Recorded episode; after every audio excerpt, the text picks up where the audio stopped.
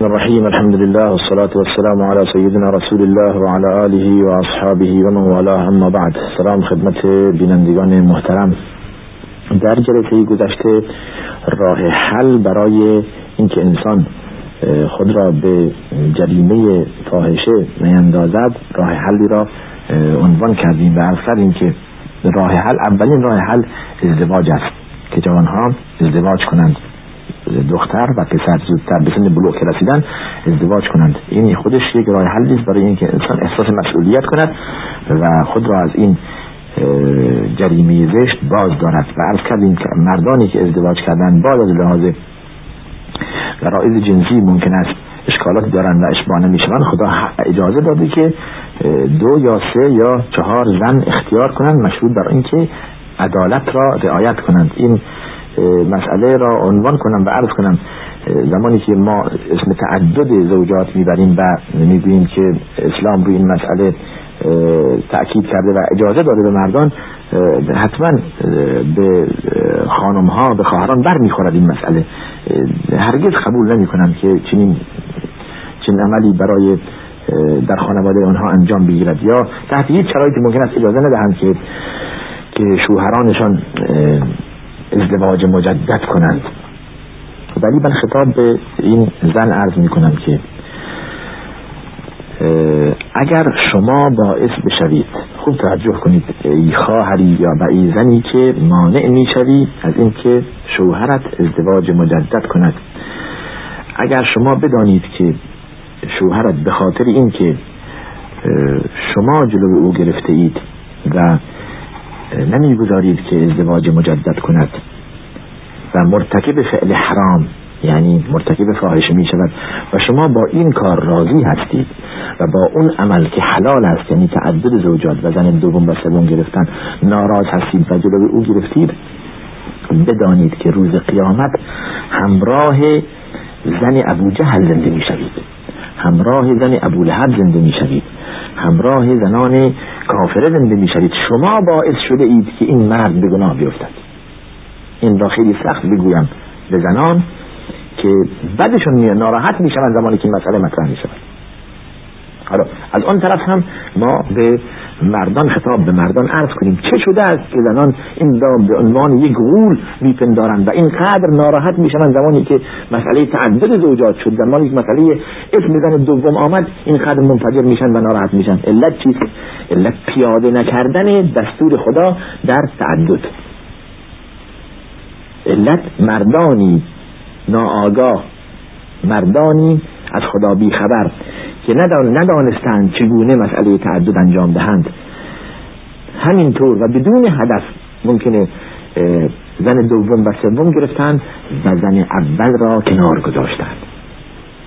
متاسفانه افرادی که این عمل را انجام دادند و زن دوم گرفتند یا زن سوم گرفتند و عدالت را بر کنار گذاشتند کاری به زن اول ندارند باعث شده که این عمل یا اسم تعدد زوجات در مجتمع ما که دستور خداست که راه حلی است برای این که انسان خود را پاک دامن و عفیف نگه دارد برای زنان ناپسند باشد و هرگز قبول نکنند اگر دستور خدا رعایت می‌شد هیچ زنی حرفی نداشت. اگر دستور خدا رعایت می‌شد هیچ کس حرفی نداشت در اینکه هیچ زنی حرفی نداشت که شوهرش دو یا سه یا چهار زن اختیار کند.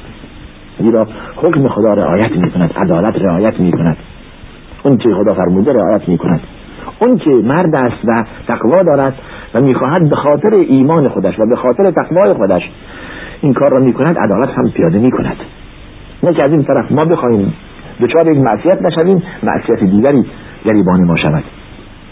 در حدیثی که رسول الله صلی الله علیه و میفرماید کسی که دو زن داشته باشد و عدالت را رعایت نکند روز قیامت می آید و شقه مائل. و بازه هست از چهره و راه رفتن او که یک طرف راه می رود روی یک پهلو راه می رود دال بر این است که در دنیا عدالت نکرده است. این بسیار کار خطا و اشتباهی است. این ما عرض کردم که که هر طرفین در مسئله شهید باشند. اگر که ما اونجا خطاب به زنان می‌گوییم که شما باعث می‌شوید که این مرد مرتکب این فعل و این جریمه زشت شود به خاطر مانع تعدد زوجات به خاطر مانع زن دوم و زن سوم به مردان هم چنین عرض می‌کنیم که شما بعضی ها باعث شده اید که وجهه تعدد وجهه تعدد را خراب کردید وجهه دو زن و سه زن را خراب کرده اید یعنی اینطور وانمود کرده اید که هر کس دو زن یا سه زن اختیار کرد انگار که از خانواده دیگه جدا شده. انگار زن را طلاق داد. در حالی که اینطور شما بنگرید به زندگانی رسول الله صلی الله علیه و حضرت و زنان حضرت خلفای راشدین و زنان آنها و بزرگان دین هیچ کدوم اکتفا به یک زن نکردند اما زمانی که تعدد داشته عدالت هم رعایت می‌کردند. رسول الله صلی الله علیه و با این بزرگی و با این عظمت زمانی که در حجره ازواج طاهرات سری می‌زد و نوبت را و رعایت را و عدالت را رعایت میفرمودند. این چنین میفرمودند. دعا می‌کردند. اللهم هذا قسمی فی ما املک. فلا تلمنی فی ما تملک ولا املک. خدایا این عدالتی بود که دست من بود و آن را انجام دادم. وظیفه من بود و آن را انجام دادم. یعنی عدالت در مسکن عدالت در لباس در غذا در مبیت. یعنی شب ماندن. اگر چهار زن دارد هر شب نزد یک زن میماند در چهار خانه. در چهار اتاق. و خدایا اون چه که تو مالک او هستی و من مالک او نیستم مرا معاخذه مفرما یعنی محبت. اگر محبت یکی را بیشتر دارم به یک کمتر این چیزی که دست من نیست. دست توست و تو مالک همه چیز هستی ای بار الها این دعای رسول الله صلی الله علیه وسلم بود. این چنین انسان خود را موظف می کند و پایبند دین می کند و خطاب به مردان بگویم که هیچ کس از شما در روز قیامت دفاع نمی کند نه زن شما که مانع شما شده نه خیشاوندان زن شما نه کسانی دیگه زمانی که خود را خانه کنید که حالا که زن مانع می شود حالا که راهی برای تعدد زوجات نیست برای زن دوم و سوم نیست این فعل فاحشه و این در ایاز بالله عمل زنا برای خود مباه می کنید اینطور خود را قانع می کنید غلط است روز قیامت شما باز جواب بدهید. اون زن میاد شما دفاع کند روز قیامت. ای مرد. آن زن در روز قیامت می آید به شما بگوید که خدایا من نگذاشتم که ازدواج کند. به خاطر همین رفته از فعل فاحشه و فعل زنا انجام داده است. خدایا او را ببخش. این پذیرفته می شود این حرفیست مردود. ولا تجر وازرت وزر اخرى خدا می فرماید هیچ از گناه دیگری را تحمل نمی کند. هر کس در جلو عمل خود هست. کل نفس بما کسبت رهینه. كل كل انسان الزمناه طائره في عنقه. هر کس مسئول عمل خودش هست. هر کس باید جواب خودش بدهد. لذا در اینجا شرط نشده این یکی از حکمت الهی است که تعدد زوجات یکی از شرط این شرط تعدد زوجات نیست که زن اول راضی باشد یا زن دوم راضی باشد که زن سوم شما انتخاب کنید. این این شرط نداریم در دین. اگر این بود هرگز هیچ مردی نمی‌توانست زن دوم و سوم بگیرد. زیرا هیچ زنی راضی نمی‌شد. ارسل علت عدم رضایت زنها به خاطر بد پیاده کردن و بد فهمیدن فرهنگ تعدد هست اگر خوب پیاده شود و اونطور که خدا فرموده اونطور که رسول خدا فرموده این زنها هم زنده هیچ حرفی ندارد و راه دوم برای جلوگیری از فعل این این فعل فاحشه و این فعل زشت به خدا برگشتن به فکر آخرت بودن به فکر اشرت این که انسان خودش میمیرد و در قبر خودش جوابگوست روز قیامت هم خودش جوابگوست عرض کردیم جوابگوی عمل خودش هست هیچ کاری دفاع نمی کند و برگردد به قرآن برگردد به سنت رسول الله صلی الله علیه وسلم بیشتر توجه داشته باشد به نمازهای پنج وقت در حضور به جماعت. دعا نزد خداوند که او را از این کار معصوم دارد معصوم دارد از این کار زشت. جاهایی که فتنه در, در آنجا هست. از رفتن به آنجا بپریزد با همنشینان با دوستانی که از آنها این فعل سر می‌زند و ممکن است که با آنها مرتکب این فعل زشت شود پرهیز کند. همراه همچون دوستانی همراه همچون رفقایی نرود همنشینی نکند. همنشین صالح برای خود انتخاب کند که او را به یاد آخرت بیندازد او را به روز قیامت بیندازد. و تمام اینها باعث می شود که انسان از این فعل و از این عمل زشت دور باشد. در اینجا آیه تحقیق پیدا می کند. ولا تقرب الزنا. نزدیک نشده اید دیگه. شما به هیچ مقدم مقدمات آن هم نزدیک نشده اید.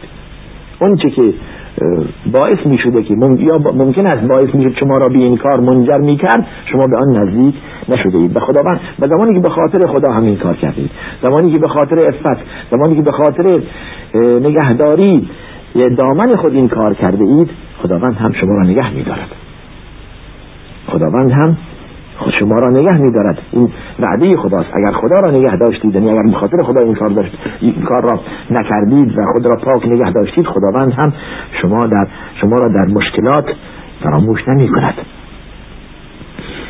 رسول الله صلی الله علیه و سلم میفرماید که اگر شما خدا را در خوشی فراموش نکنید خدا شما را در ناخوشی فراموش نمی کند یعنی حتما شما را یاری می‌دهد. راه حلی برای شما می‌گذارد.